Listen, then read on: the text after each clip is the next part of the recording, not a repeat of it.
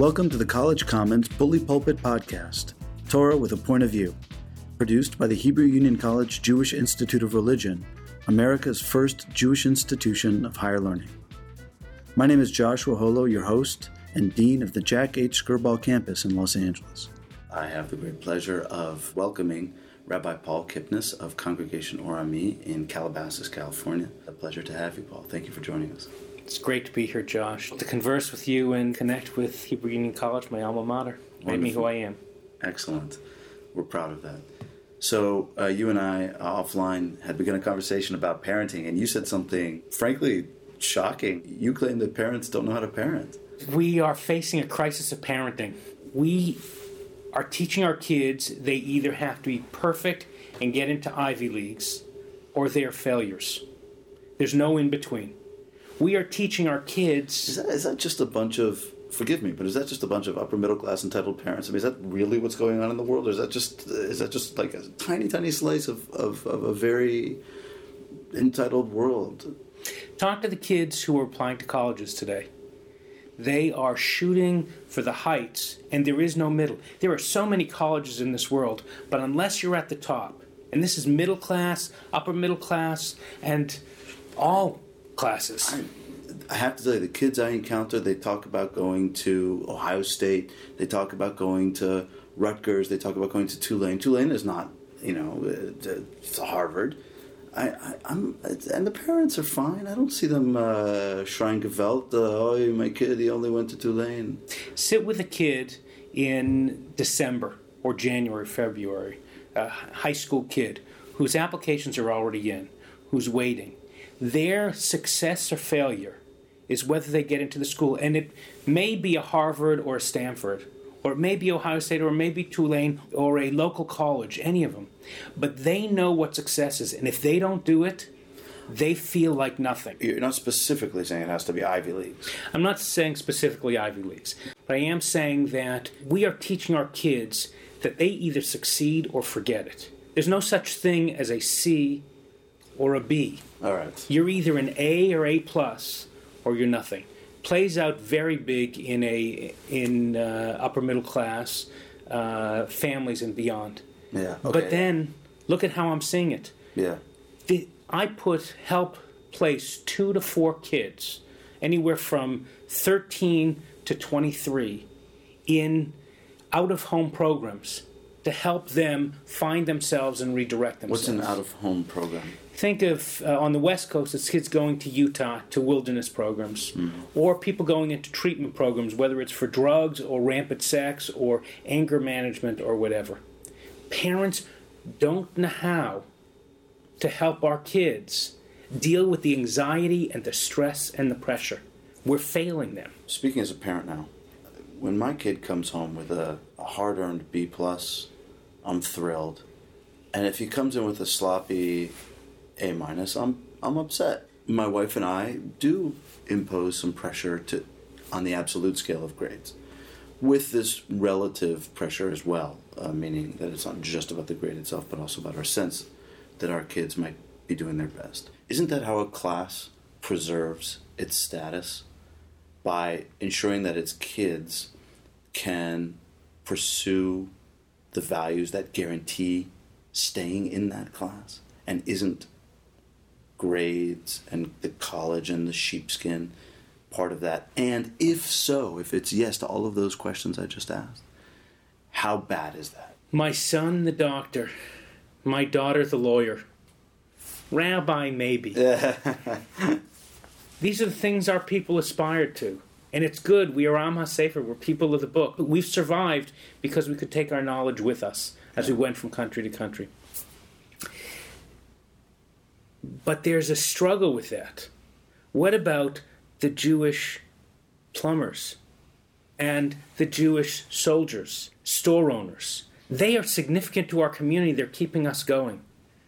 And we don't value that. What about my child, the artist, or the scholar of sociology? Those people are important too. Absolutely.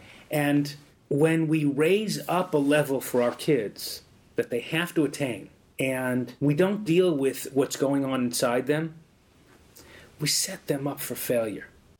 Go to Beit Teshuvah in Los Angeles, a, an incredible treatment program for Jews primarily, uh, dealing with addiction and recovery, many of whom who had issues with the law.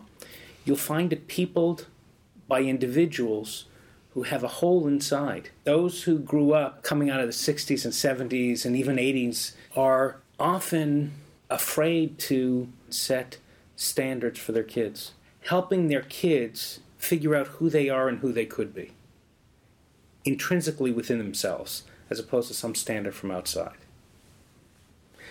No, I get it. I get it. I understand what you're saying. And you're talking about the development of, in education, they call it the whole child, and uh, in a synagogue we might call it spiritual development and growth. You feel like parents are missing that boat? I think there's a crisis of spiritual parenting. We've lost sight of what's really important. Too many people are now turning away from high-powered law firms. People are leaving medicine. They're leaving these things because there's not wholeness in their life. It's not enough now to succeed and not raise up your family.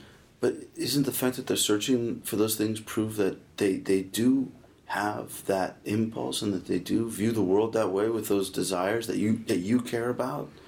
I, the fact that they're they're doing that seems to me that they they're in tune with you. They're not out of sync with you. People are struggling through till they're older yes. to find those.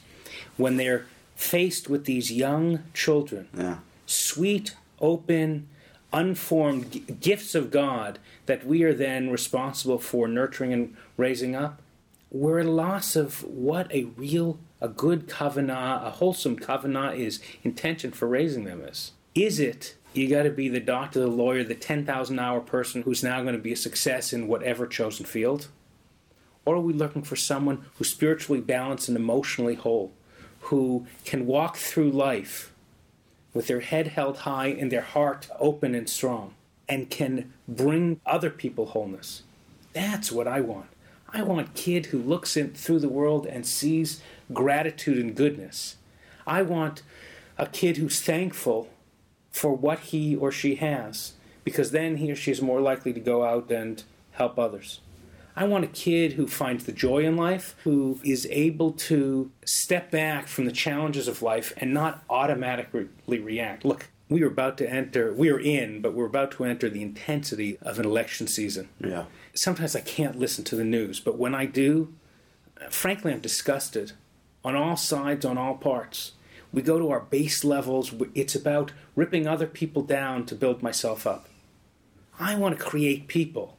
And I think kids need to be created as recognizing that if they build themselves up, they can build others up also. All right, so you, you spoke about these programs, and what I hear you saying is that a program that you may respect and you may see as having a lot of value in this in this regard, for you is actually remedial. What you really wish is that you didn't have to send the kid to the thing because you had families and parenting that were... we're reflecting more of these ideals. What do rabbis do? How do rabbis help us? Look, we teach Torah at its base level and at its interpretive level. We teach Jewish history, Jewish philosophy, sociology, and more. But I think we have to go back to basics and be teaching parents basic Jewish values and how to impart that to the kids. In our synagogue congregation, Or Ami, we have wonderful education programs. The highest attendance we find, percentage-wise, are when we do parenting workshops, where we teach parents really how to deal with, at each age, at the youngest age, nursery school, in middle school, and high school, how to guide their children to be resilient, to be wholesome, to be A-plus human beings. By bringing parents together, sometimes with a therapist, sometimes with an educator, often themselves, and take mine, our Jewish tradition, for the values. Take a look in the Bible. You know this as well as I do. Try to find a great parenting role model. It doesn't exist. That's hard, right? It doesn't exist. Our pa- our matriarchs and patriarchs created a an awesome community. But dare I say, I hope I don't regret this, uh-huh. They were lousy parents. Lousy parents. On and on and on. At each moment of crisis, they failed. So you have to look at the blessing of a grandfather to a grandson, of Jacob to his grandsons. That's the holiness. And, you know, can't wait till I'm a grandparent. Yeah. It's so much easier. And uh, in Portuguese, they say you learn how to be a child when you become a parent, and you learn how to be a parent when you've become a grandparent. Love it. Absolutely. So if we don't have role models in Torah, if Torah teaches us that parenting is really hard, what do rabbis do? Let's teach parents how to not get caught up in the issue, how to reframe it. We are the tradition of devar acher. You know, you get some issue. Sure. This is one way to deal with it, but here's another and here's another. And the same rabbi often o- offers that. We need to teach our kids how to devar acher, look at things in different ways. So you're you're you're advocating a, a rabbinical posture that takes Torah with a capital T, the Pentateuch, the five books of Moses, and takes that as our problem text, and then looks at this tremendous tradition that follows upon it, Torah, what we call Torah with a lowercase t, meaning all of Jewish learning, post-biblical literature, and our philosophy, and et cetera, our experience, our history, and to draw on that to let parents know that they're part of something fantastic, difficult, uh, rich, that they can mine, that you can help them mine to raise these A-plus human beings. Yeah. Look at Mishnah, look at Midrash, look at all of our right. sources. There's great things in it about Shmirat Aguf, about taking care of body, soul, mind, and soul. There, there's beautiful stuff about finding joy in life. We have to teach our parents again how to celebrate holidays, how to bring joy to Judaism. That's a yeah. separate thing. But I'll push even one more. When I was growing up, we used to walk out, the, run out the front door, go play in the street, didn't come home till later on in the evening. I got a whole bunch of education that I talk about and a lot more that I wouldn't talk about on the street. But my parents knew who those people were, and there was a connection. That doesn't happen in all families, but there, today our kids get their education on a cell phone, in the dark, in ways that we have no idea. Most of the encounters kids are having with their friends, full relationships, dating, breakups, sex talk, all of it is happening online in ways that parents can't get. We have to learn, again, how to have face-to-face connections with our kids. I agree. I agree. I think there's a there's a myth perpetuated by technology, which is the myth of a skill set. Parents, I think, implicitly allow their kids to engage with technology because they assume that technology is going to be the world and that their kids have to know how to engage with it. And so it's an inherent good. It's not like watching television, which just dumbs you down, supposedly, or at least in, in my mind when it was called the idiot box, you know. I think it's the opposite. I think you train your kids to look people in the eye and to establish conversations and have eye contact and smile, and that those are the ones who are going to rise to the elite because those are the ones who can touch and engage with people as themselves. The technology skills that get masqueraded as skills are not skills at all. It's just knowing how to use a, a stupid smartphone. There's a tremendous misdirection going on, I think, uh, in parenting. But it's hard because it is prevalent, regardless of how you feel about it. Right, and, and look, I don't want to present myself as a troglodyte? Is that the word? A Luddite. A Luddite. I, I have. I, I am a, the uh, social media rabbi. Uh, I got a blog, and we do Facebook and, and and Twitter and Instagram and Pinterest. We use this because it's a great tool. But when you're talking about parenting, technology allows us to let go of our responsibility. Yeah, uh, agreed. And so much happens. And unless we have conversations, at least with T V, I heard what was going on in the background right. and could talk to my kids. Or we watched it together, even the programs that I didn't like. Today, a kid goes into their room or into the bathroom and opens up the laptop, opens up their iPhone, and what happens there instills in them various ideas which may or may not be positive. So we parents have to find a way to get into our kids' faces. That getting out of the house that you mentioned and that education on the street and with your friends was also escapist for us then, too. Some of the stuff that you're attributing now to going into your room or to the bathroom, we just did it out. I'm not sure how qualitatively different that is, the the, the absence of the parents, I mean. But again, in this case, we might delude ourselves into thinking that our kids at home, so they're safe, or our kids at home, and so they're under our wing. And that could be a dangerous delusion, whereas before, if our parents let us run out on the street, there was a certain kind of social set of assumptions that, that were more or less accurate. Here might be a difference. There was some keeping up with the Joneses or keeping up with the Steins that happened back when, or even happens today. But now, as people live curated lives on Facebook, on Instagram, the pressure is that much more. You're a success or a failure. You are a ten or you're a one, not in between, particularly among Jewish parents. There is more of a challenge, more of a danger than ever before, where the misery that happens is not just the bully on the playground, but it's the bully on the playground and the bully on the on uh, Instagram and on these websites that are playing it around. I'm not saying we should coddle our kids. Hahefech, the opposite. I think we have to help our kids figure out how to make their way in the world. Parents have to parent more intentionally and intensely. And you find the demand is strong amongst the parents in your shul and in your rabbinic life? Everywhere. So my wife and I just wrote a book, uh, Jewish Spiritual Parenting, Wisdom, Activities, Rituals, and Prayers for Raising Children Who Are Spiritually Balanced and Emotionally Whole. Uh, published by uh, Jewish Lights Publishing. Yeah, okay. Wonderful. Uh, we look forward to seeing it. A, a long title because you have to make it Googleable in these days. Uh, you know, you oh, search any of those words and you can find the, oh, the book. Oh, is that why it's such a long title? Yes. The book came about because um, I've been blogging paul kipnis dot com for ten, fifteen years, and they approached me about doing a book on parenting and said, can I do it with my wife? Which was the best thing I did because I write...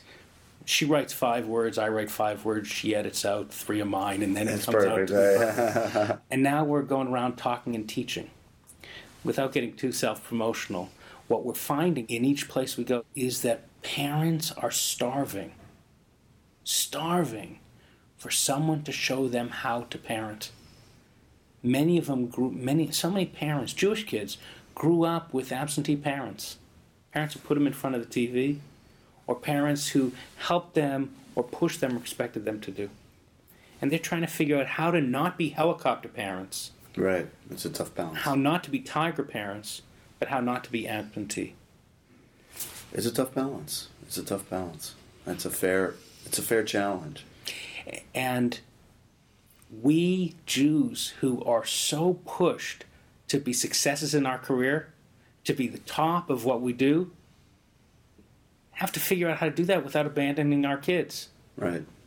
And still exercising and still right. finding the way. That's the challenge. People are dying to figure it out. Give me a nugget. Give me a, an example. Give me a, a takeaway. Number one is parents early need to establish rituals with their kids for doing things together that when the kids get older, we can fall back on. Michelle, my wife, goes on walks down to the, the Pete's Coffee.